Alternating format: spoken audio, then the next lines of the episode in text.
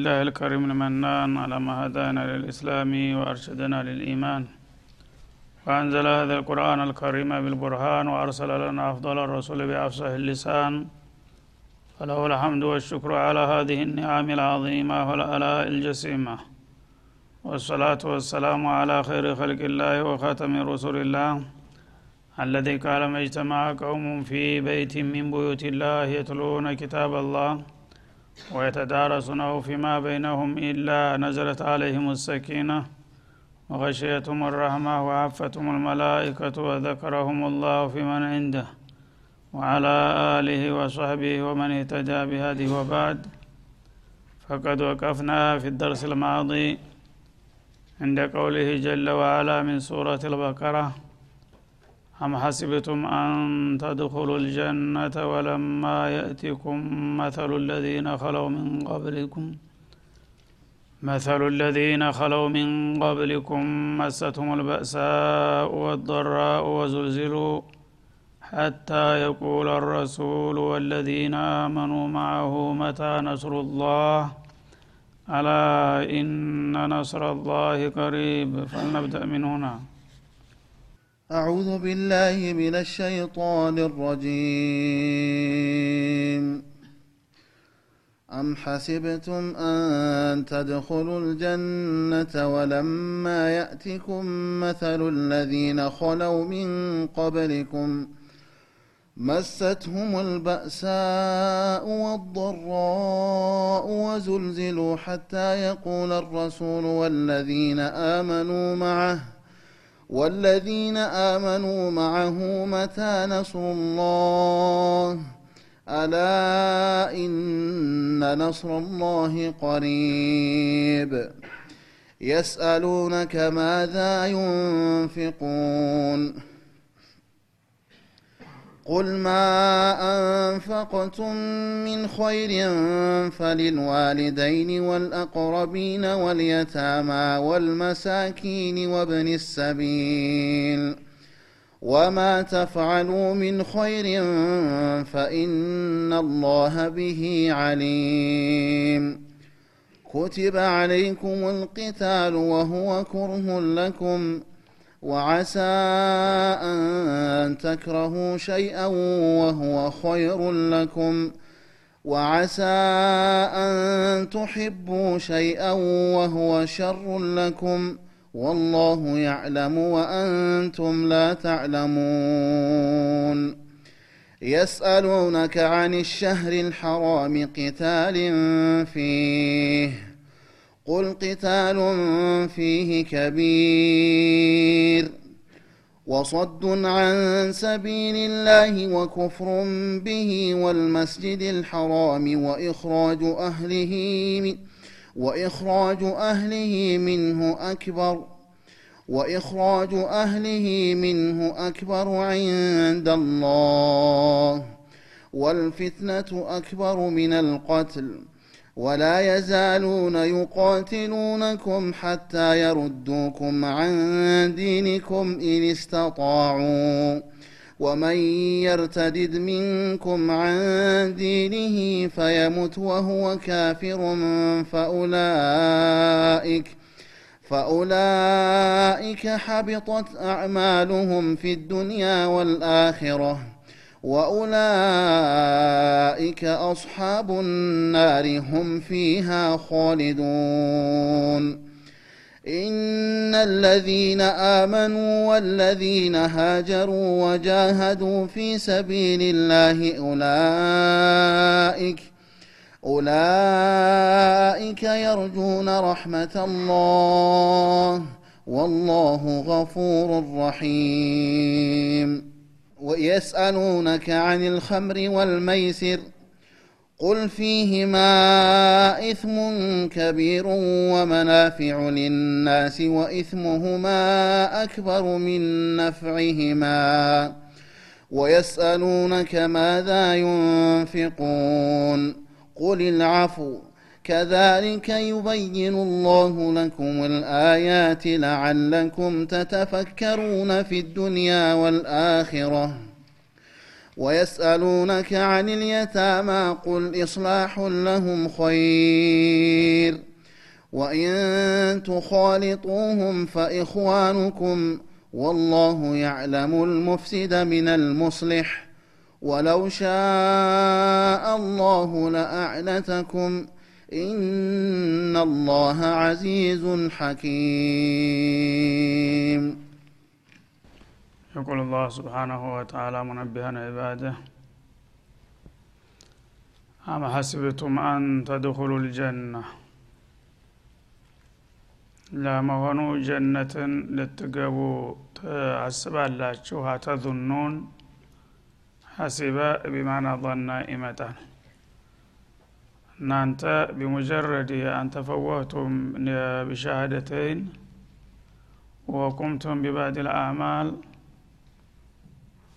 ተተመነውን ወተተጠለዑነ ኢላ ድኹል ልጀና። ጀነት ለመግባት ትፈልጋላችሁ ወይም ታስባላችሁን? ወለማ የእቲኩም መሰሉ ለዚነ ከለው ምን ቀብሊኩም ከበስተፊታችሁ የነበሩት ህዝቦች ያለፉት ህዝቦች የደረሰባቸው ፈተና በእናንተ ላይ ሳይደገም እንዲሁ ዝም ብላችሁ ተሸፋፍናችሁ ጀነት በቀላሉ የምትገቡ መሰላችሁን? ይላል አላ ስብሓን ወተአላ እነዚህ በጣም እንግዲህ ፈታኝ የሚባሉት አያቶች ናቸው። አንዳንድ አያቶች በቀላሉ ያው ጀነት እንደሚገኝ የሚያበስሩ አሉ። አንዳንዶቹ ደግሞ ጠንቀቅ ማለት አለባችሁ እንዲህ በቀላል አይደለም። መንገዱ ለስላሳ እና ምቹ አይደለም። የተለያዩ ውጣ ውረዶች ሊያጋጥሟችሁ ይችላሉ በዲናችሁ በማለት ያነቃሉ። እና አህሲበ ናሱ አንየቁሉ አመና ወሁም ላይ ይፍተኑን እንዲያለው ሱረቱ ልአንከቡት ላይ ማለት ነው። ሰዎች አመን ብለው የእምነት ቃላቸውን መስጠታቸውና መመስከራቸው ሌላ ፈተና ሳያጋጥማቸውና ፈተናውን በብቃት ሳያልፉ እንዲሁ ዝም ብለው በቀላሉ ተቀባይነት የሚያገኙ አይምሰላቸው ብሎ ነበረ ማለት ነው። አንየቁሉ አመና ወሁም ላይ ይፍተኑን ወለቀድ ፈተን ለዚነ ሚን ቀብልህም ከእነሱ በፊት የነበሩትንም ሰዎች ሁሉ በእርግጥ ፈትናያቸዋል የአላህ የሱነቱላህ ነው ተፈጥሮ ህግ እንደሚባለው። አላህ ወዳጆቹንና ጥላቶቹን በተለያየ ፈተና ሳይፈትን ዝም ብሎ ሸፋፍኖ አያሳልፋቸውም። ወትሮም የቆየ ነው በሌሎቹም እመሞች ማለት ነው። አንድ ነቢይ ሲላክ የአላህ ጥሪ ያቀርባለ ህዝቦች ህዝቦች አጥሪ በሚቀርብላቸው ጊዜ በመቀበልና ባለመቀበል መካከል ይከፈላሉ የግድ። በመካከል ደግሞ የሚያዋላውሉም ይኖራሉ። በቃላቸው አመኝ ሁነው በተግባራቸው ደግሞ ተኩፍሩ ጋር የሚቀጥሉም አሉ በዛ ጉዞ ላይ እንግዲህ እየተጠመቀ ሂዶ ትክክለኛ አማኝ የሆነው በቃልም በተግባርም በመጨረሻ ያው የደገሰለትን ያገኛል ማለት ነው። እንዲሁ በቃሉ ብቻ ሸንግሎና አስመስሎ ሊያልፍ የሞከረው ደግሞ በአላህ ሚዛን ሊያልፍ አይችልም። አንተማ ያው በቃል እንጂ በተግባር እኮ የለህበትም ተብሎ የሚወድቅበት ሁኔታ ይፈጠራል ማለት ነው ይሄ በአንድ ኡመት ብቻ ሳይሆን በሁሉም ኡመሞች ያለፈ መሆኑን ታሪክ ጠቅሶ ነው የሚያረጋግጥልን ያለው ማለት ነው። እንግዲህ እነ ቀውሙ ኑሕን እነ ቀውሙ ሁድ እነ ቀውሙ ሳሌህ እነ ቀውሙ ሙሳ በአጠቃላይ ስታይ የዚህ አይነት ፈተና ነው። በጣም ከባድ ከባድ የሆነ ፈተና ከነቢዮቹም ጭምር ሳይቀር ፈተናው እልክ አስጨራሽ ነበረ። እነዛን ፈተናዎች ታለፈ በኋላ ነው አንድ ሰው ጀነት ይገባል ማለት እንጂ በቀላሉ የእምነት ቃል ስለተናገረና ወይም የተወሰኑ ተግባራቶችን ስለተሳተፈ ብቻ በቀላሉ ጀነት የምትገቡ መስሏችሁ ከሆነ አጉል ግምት ነው። ይህም በደንብ ሙራጃ ልታረጉትና ልትገመግሙት ይገባል ነው የሚለው። ወለማ የእቲኩም ማለት እዚህ ላይ ለማ ቢማዕና ለምናት። ወለም የእቲኩም እንደማለት ነው። ቢማዕና ወቅት አይደለችም። ለማ ጃአ ፉላን ሲባል እንደምንለው አይደለም እዚህ ላይ ማለት ነው ወለማ የእቲኩም ማለት ወለም የእቲኩም ወልሃሉ አነሁ ለም የእቲኩም ማ አታ መን ካነ ቀብለኩም። ከእናንተ በፊት የነበሩት እምነት ተከታዮች በእምነታቸው የተለያየ ፈተና አጋጥሟቸው ያም ፈተና በብቃት ከተወጡ በኋላ ነው ለጀነት የበቁት። እናንተም ታዲያ በእነሱ የደረሰ ያጋጠማቸው ነገር ሳይደርስባችሁ እንዲሁ ዝም ብላችሁ በቃላችሁ እምነትን ስለተናገራችሁ በቀላሉ የምትከላ የምታልፉ አይምሰላችሁ ነው የሚለው ማለት ነው። ወለም የእቲኩም መሰሉ ለዚነ ከለው ሚን ቀብሊኩም መضው ሚን ቀብሊኩም ሚን አልኡመም ከእናንተ በፊት የነበሩ ህዝቦች ያለፉ ህዝቦች አሉ። በጣም በሩቅ ያለፉ በመካከለኛ ደረጃ በቅርብም ያለፉ አሉ። ከመጀመሪያው እስተ መጨረሻው ነቢይ ድረስ ያሉት ኡመሞች እያንዳንዳቸው ነቢያቸውም ህዝቦችም ተፈትነዋል ማለት ነው እዛ በፈተና ውጤታቸው ነው ለጀነት የተመደቡት እያንዳንዳቸው። ያ ፈተና ሳያልፍ ግን ማንም ለጀነት የበቃ የለም ነው የሚለው የአላ ስብን ወተላ አሁንም ታዲያ እናንተ ተረኛ ሆናችሁ ከመጣችሁ እንደ ቀዳሚዎቻችሁ አበዎች እንደገና ትፈተናላችሁ። ይህም ፈተና በተወጣችሁ መጠን ነው ውጤት የምታገኙት እንጂ ላኢላሃ ኢላላህ ያለው ሁሉ ወይም ደግሞ ሶላት የሰገደው ሁሉ እንዲሁ በቀላሉ የሚያልፍ እንዳይመስላችሁ በማለት ያስጠነቅቃል ማለት ነው። እና እነዚያ የወትሮ ህዝቦች ምን ምን ደረሰባቸው ምናልባት ካላችሁ ለምሳሌ ጠቅለል ባለመልኩ ልጠቅስላችሁ እችላለሁ ይላል። ዝርዝሩ በጣም ሰፊ ነው። መሰቱሙል በእሳ ይላል። እነዚያ የቀዳሚ ህዝቦች በእምነታቸው ሳቢያ የተለያዩ ችግሮች ደርሰውባቸዋል። በእሳ ማለት ሽደት አልፈቅር በጣም የከፋ የሆነ ድህነት አጋጥሟቸዋል ማለት ነው። ምክንያቱም የነቢይ ተከታዮች መጀመሪያ አካባቢ መነሻ ላይ ያው ጥቂት ነው የሚሆኑት። ጥቂት ስለሚሆኑ በሙጅተማዑ አብዛኛው ካፊር ነው የሚላኩበት ማለት ነው። ያ ካፊር ህዝብ ላይ የተወሰኑ አማኞች በሚመጡ ጊዜ መጀመሪያ የሚያጋጥማቸው የኢኮኖሚ ችግር ነው ማለት ነው። ህዝቡ አዲስ ሃይማኖት ያመጡ እነዛ አፈንጋጮች ምናምን ይልና ሙቃጦ አያረጋቸዋል ማለት ነው። ነጋዴ ከሆነ ከሱ እንዳትገዛ ይባላል አድማ ይደረግብሃል ትከስራለህ ማለት ነው። ገበሬም ከሆነ እንደዛ። ማህበራዊ አገልግሎት ይቋረጥብሃል የመጀመሪያው እርምጃ ማለት ነው። ማዕቀብ ይጣልብሃል የሚሸጥልህ የሚገዛ የለም። የዛ ጊዜ ሽደተል ፍቅር ይመጣል ማለት ነው። ሚላስ የሚቀመስ እስከምታጣ ድረስ ያው በነቢዩ ላይ እንደደረሰው ሶስት አመት ነው በተከታታይ ማዕቀብ ጥለው እስከ ቤተሰባቸው እስከ ማህበረሰባቸው ሳይቀር ሶስት አመት ሚላስ የሚቀመስ ጠፍቶ የዛፍ ቅጠል ስራ ስር የበሰበሰ የጫማ ቁርራጭ እስተ መብላት የደረሱበት ጊዜ ነው ማለት ነው።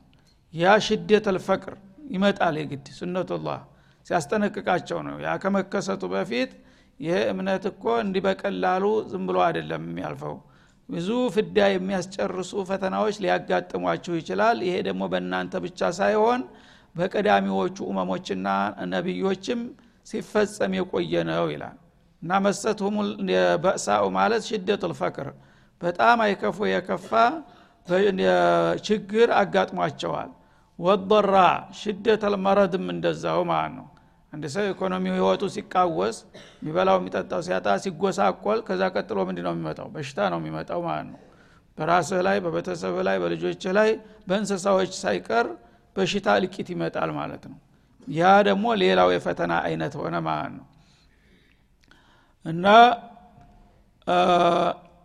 ሽድን የመሰቱም ልበእሳኡ ወضራኡ በሌላው ቦታ ደግሞ ወልበእስ ይልሃል ራሱ። ጦርነት ይመጣል ደግሞ ከዛ የባሰው ማለት ነው። እርጥብ ደረቁን የሚያቃጥል ሁሉን ነገር የሚያወድም።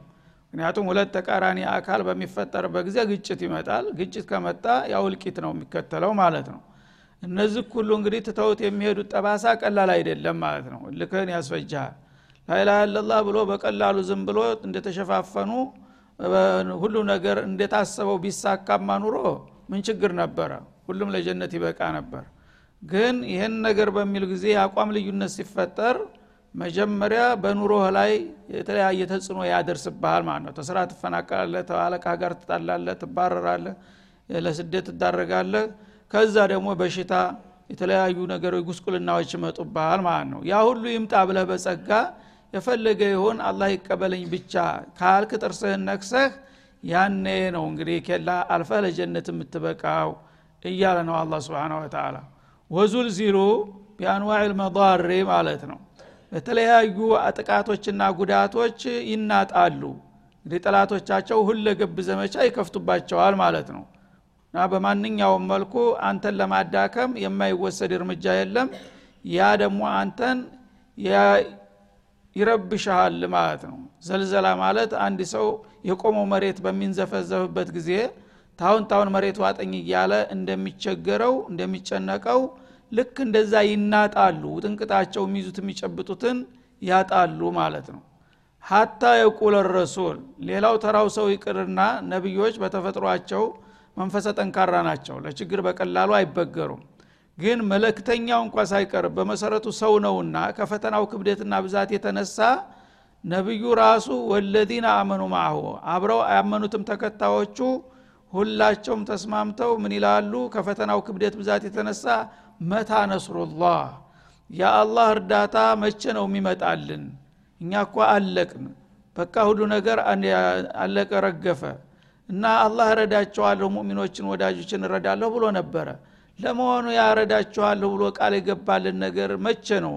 ካሁን በኋላ እኳ አለቀልን ብለው የአላህን ነስር በጉጉት እስተሚጠይቁና እስተሚጠብቁ ድረስ ፈተናው ይቀጥላል ይላል ማለት ነው። እና በዚህ ደረጃ እንግዲህ የመጨረሻ ትንፋሻቸው ልትበጠስ ትንሽ እስተምትቀር ፈተናው ያፍረጠርጣቸዋል ማለት ነው። መታ ነስሩላህ የአላህ እርዳታ እንደማይቀር ነቢዮች መቶ መቶ ያምናሉ። ግን በእነሱም ደረጃ የፈተናው ክብደት ተሳኡል እንዲያነሱ ያደርጋቸዋል። እንዴ አላህ ረዳሃለሁ ብሎኝ አልነበረም እንዴ? የት አለ የረዳኝ? በቃ አለቀልኝ እኮ ዛሬ ወይም ነገ እኮ መሞቴ ነው ብሎ እስከሚጨነቅ ድረስ ይጠምቀዋል ማለት ነው። ያነ አላ ተነበሁ ይላል አላህ መጨረሻዋ ደቂቃ ላይ። ኢነ ነስረላህ ቀሪብ የአላህ እርዳታ ቅርብ ነው። ያው እሱ ያለው ጊዜ እስከሚደርስ እንጂ እሱ ያለው ፍቃዱ ሲደርስ ጊዜ አይፈጅበትም። በመጨረሻዋም እስትንፋስ በመጨረሻዋም ደቂቃ ቢሆን ቅጽበታዊ እርዳታ ሊሰጥ ይችላል የሚል ምላሽ ይሰጣቸዋል ማለት ነው። እና እንግዲህ ሁን ብሎ የሚያደርገው ነገር ነው ማለት ነው። ብዙ ጊዜ አንድ ነገር እንዲሆንልን እንጸልያለን እንመኛለን እንጥራለን እንፍጨረጨራለን። አላህ ግን ያላየ ያልሰማ መስሎ ዝም ይልሃል ማለት ነው። ያ ምንድን ነው ፈተናው እንዲቀጥል ሁን ብሎ ያደረገው ነገር ነው ማለት ነው ምክንያቱም አንድ ሰው በአላህ መንገድ ላይ ሆኖ ጉዳት በሚደርስበት ጊዜ ወደ ጌታው ነው የሚሸሸው። ፈፊሩ ኢለላህ የራሱ አቅም ውስናት ምንም ማድረግ እንደማይችል ያውቃል። እና ጌታዬ አንተ ነህ ያለህኝ ብሎ ተወኩሉ ንጹህ እስከምትሆን ድረስ። ትንሽ በተለያየ ምክንያት ቀልቡ ተአሉቅ ታለች። ያችን ማጥዳት አለበት ማለት ነው። በቃ ሁሉም ነገር አልቋል። እንግዲህ ከአላህ ብቻ ነው የምንጠብቀው። የሚባልባት ደረጃ ስትደርስ እክላስ ተውሂድ ትመጣለች ማለት ነው የዛ ጊዜ በቃ አቅማችሁን አወቃችሁ አደል ታለኔ ምንም መፍትሄ እንደሌለው ገባችሁ አደለም ተስማማን? በቃ አሁን ነገሩ ይለቅ ይላል ማለት ነው። በዚህ መልክ ነው እንጂ እንዲሁ በጅምሩ ዝም ብሎ በሆሆ በቃላት በመግለጫ በመስጠት ነገሩ እንዲህ በቀላሉ የሚሳካ እንዳላደለ ይወቁና ይጠንቀቁ ይላል ማለት ነው። እና እንግዲህ አላህ ፍቃዱ ሆኖ ፈተናውን ካላቀለለውና እድሜውን ካላሳጠረው በስተቀር በህጉ መሰረት ከተያዘ እስከዚህ ድረስ ይሄዳል ነው የሚለው። እንግዲህ ባለቁርጣ ደንግጥ እንደሚባለው መጀመሪያ አውቀው ግባ። የአንድ ነገር ላይ ትግል በምትጀምርበት ጊዜ የተንኮስ በማድረግና በመሞከር አላማ ዩራም ይሆናል ብለህ እንዳታስብ ማለት ነው። ፈተናው እልክ አስጨራሽ በጣም ከባድ ሊሆን ይችላል ሁለገብ ሊሆን ይችላል። ከክብደቱና ከፈተናው ብዛት የተነሳ የአላህ መለክተኛ እንኳ ሳይቀር ይጠራጠራል ተብሎ የማይታሰበው ሰው ልክ የሚጠራጠር መስሎ መታ ነስሩላህ መቼ ነው የአላህ እርዳታ የሚመጣልኝ ብሎ ነቢዩ ራሱ ራሱን እስከሚጠይቅ ድረስ ማለት ነው። ያነ ግን አላህ ስብሓናሁ ወተላ ያውቃልና የመጨረሻ የሰው ልጅ አቅሙ ውስን ነው። ታቅም በላይ ከሄነ ሁሉም ነገር ይበላሻልና መጨረሻ ላይ አላ ኢነ ነስረላህ ቀሪብ የአላህ እርዳታ እኮ ቅርብ ነው የአላህ የሚፈልገው ሰዓትና ቦታ ላይ እስከሚደርስ ነው እንጂ አፍረጠረጣችሁ እሱ ታለ ጊዜ የሚፈጅበት አይደለም። ባለቀችውም ደቂቃ መልስ መስጠት ይችላል ብሎ ወዳው ይታደጋቸዋል ይላል። ይህንን እወቁ ነው እንግዲህ። ይህንን ያወቀ ሰው እንግዲህ የተለያዩ ችግሮች ቢያጋጥመው በቀላሉ ሞራሉ አይነካም ተስፋው አይሟጠጥም ማለት ነው። ነቢዩም አለ ሰላቱ ወሰላም ይህንን እንግዲህ መረጃ በመነሻነት ተጠቅመው ነው ሰሃቦች ገና መጀመሪያ መካ ላይ እንቅስቃሴው ሲጀመር ሰዎች ይገለምጧቸዋል ገና ይሰድቧቸዋል። ምንም ገና ዱላ ድብደባ ምናምን አልተጀመረም።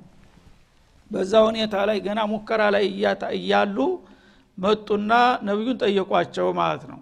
ጥቂት ናቸው የዛ ጊዜ ዚግባ የሚባል አይደለም ቁጥራቸው።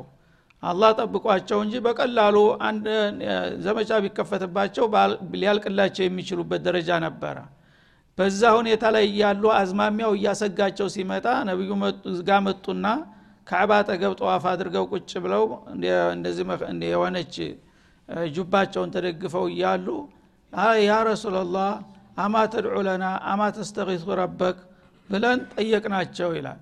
እነዚህ ጥላቶቻችን እኮ በጣም መጥፎ ነገር እያሰቡን ነው የጎሪጥ እያዩን ነው እና በዚህ መልክ ተዋለታደር አንድ ቀን ዘመቻ ይከፍቱብናልና እነዚህን ሰዎች ለምን አላህ ወይ እንደኛ ሂዳያ እንዲሰጣቸው እምቢ ካሉ ደግሞ እንዲያጠፋቸው እኛን ተማጥፋታቸው በፊት ጌታውን ብትጠይቁ እኮ መልስ ሊሰጥሁ ይችላል ብለው አቤቱታ አቀረብን ይላል እነ ከባብ ብኑ ልአረድ ያን ጊዜ ገደፍ ብለው የነበረውን ኮስተር ብለው ቁጭ አሉ። እና ምን አሉ? ገና ካሁኑ አሉ እንግዲህ ሳይጀመር ጉዞ ሳይጀመር እንደገና ደከመን ልትሉ ነው እንደምትፈልጉት አሉ። አላ እነ ምን ካነ ቀብለኩም ዩምሸጡ ቢአምሻጥ ልሐዲድ እና ከእናንተ በፊት የነበሩት እኮ ከነ ህይወታቸው መሬት ላይ ተነጥፈው በብረት ማበጠሪያ ቆዳቸውና ስጋቸው እየተበጠረ አጥንታቸው እስከሚገጥ ድረስ ነበር የሚሰቃዩት። በዛ ሁኔታ ላይ እያሉ ፍንክቻ አይሉም ነበር ከዲናቸው። አንዳንድ ጊዜ ደግሞ መሀል ወገባቸው ድረስ ጉድጓድ ይቆፈርላቸውና እዛ ተጨምረው አፈር ይቸለስባቸዋል እንዳይንቀሳቀሱ። ተደቅድቆ ልክ እንደ ግንድ ታቆሟቸው በኋላ መሀል አናታቸውን በአደባባይ ህዝብ እያየ በመጋዝ ለሁለት ይገመሱ ነበረ። እና ፈማ የሱድሁ አንድኒ ያ ሁሉ ሲሆን ከዲኑ ፍንክች አይሉም ነበረ። እናንተ ግን ገና በፍጥጫና በግልምጫ ገሌ ጎረጣየኝ ደስ አላለኝም ብላችሁ አሁን እንደገና ትሽመደምዳላችሁ እንዴ? ምን ነካችሁ ብለው ተቆጡና ነገሩ ለካ ከባድ ነው ማለትን አወቅንና ትጥቃችንን ጠበቅ አደረግን ይላሉ። ከዛ በኋላ ያው ተጋፈጡት እስተ መጨረሻ ውጤቱም ያው እንደታወቁ እንደታየው ሆነ ማለት ነው። አሁንም ሱነቱላህ ይደጋገማል። በየዘመኑና በየሀገሩ የአላህ ልማድ ሁልጊዜ የተፈጥሮ ህግ ነውና ይሄዳል ማለት ነው። እንደ ሌትና እንደ ቀን ነው የሚቀጥለው። ስለዚህ በዛ ህግ ነው የምትሄደው አንተም የዛሬውም የነገውም ትውልዶች ይህንን ወቁት ነው የሚለው። የአላህን ፍቃድ የአላህን ጥሪ ተቀብለናል ካል ሸያጢን ልኢንስ ወልጅን ደግሞ ያንን የማይመቻቸውና የማይፈልጉ አሉ። እነዛ ደግሞ ለፈተና ጉልበት አላቸው ኃይል አላቸው መሳሪያ አላቸው። ያን ነገር ዝም ብለው አያዩሁም ማለት ነው። ያ ያንን የራሳቸውን ዘመቻ በሚከፍቱ ጊዜ ጉዳት ያደርሱብሃል የግድ። በህይወትህ ላይ ምስቅልቅል ነገር ያመጣል ማለት ነው። ያ ሲመጣ እኔ በቀላሉ ትረዳኛለህ ብዬ ነው እንጂ እንደዚህማ ብዬ የተዘልቀዋለሁ ብለህ ወዳው እጅ የምትሰጥ ከሆነ ከሜዳ ወጣህ ማለት ነው ይህን ወቁና በደንብ ትንፋሻቸውን ረዘም አድርጉ። ፉት ጭልጥ መሆን የለባቸውም። ጠንካራ መንፈስ ልትታጠቁ ይገባቸዋል በማለት አላህ ስብሓንሁ ወተላ በጥብቅ እንደሚፈትናቸውና ያ ፈተና ካለፉ በኋላ ነው ውጤት የሚጠበቀው። በዱንያም ዲል በመጨረሻውም አለም ትልቅ እድል የምታገኙት በአቋማችሁ ጠንክራችሁ ስትዘልቁ ነው እንጂ በጅመራና በሙከራ የትም አይደረስም ይላል አላ ስብሓን ወተላ هذا وصلى الله وسلم على النبي وعلى آله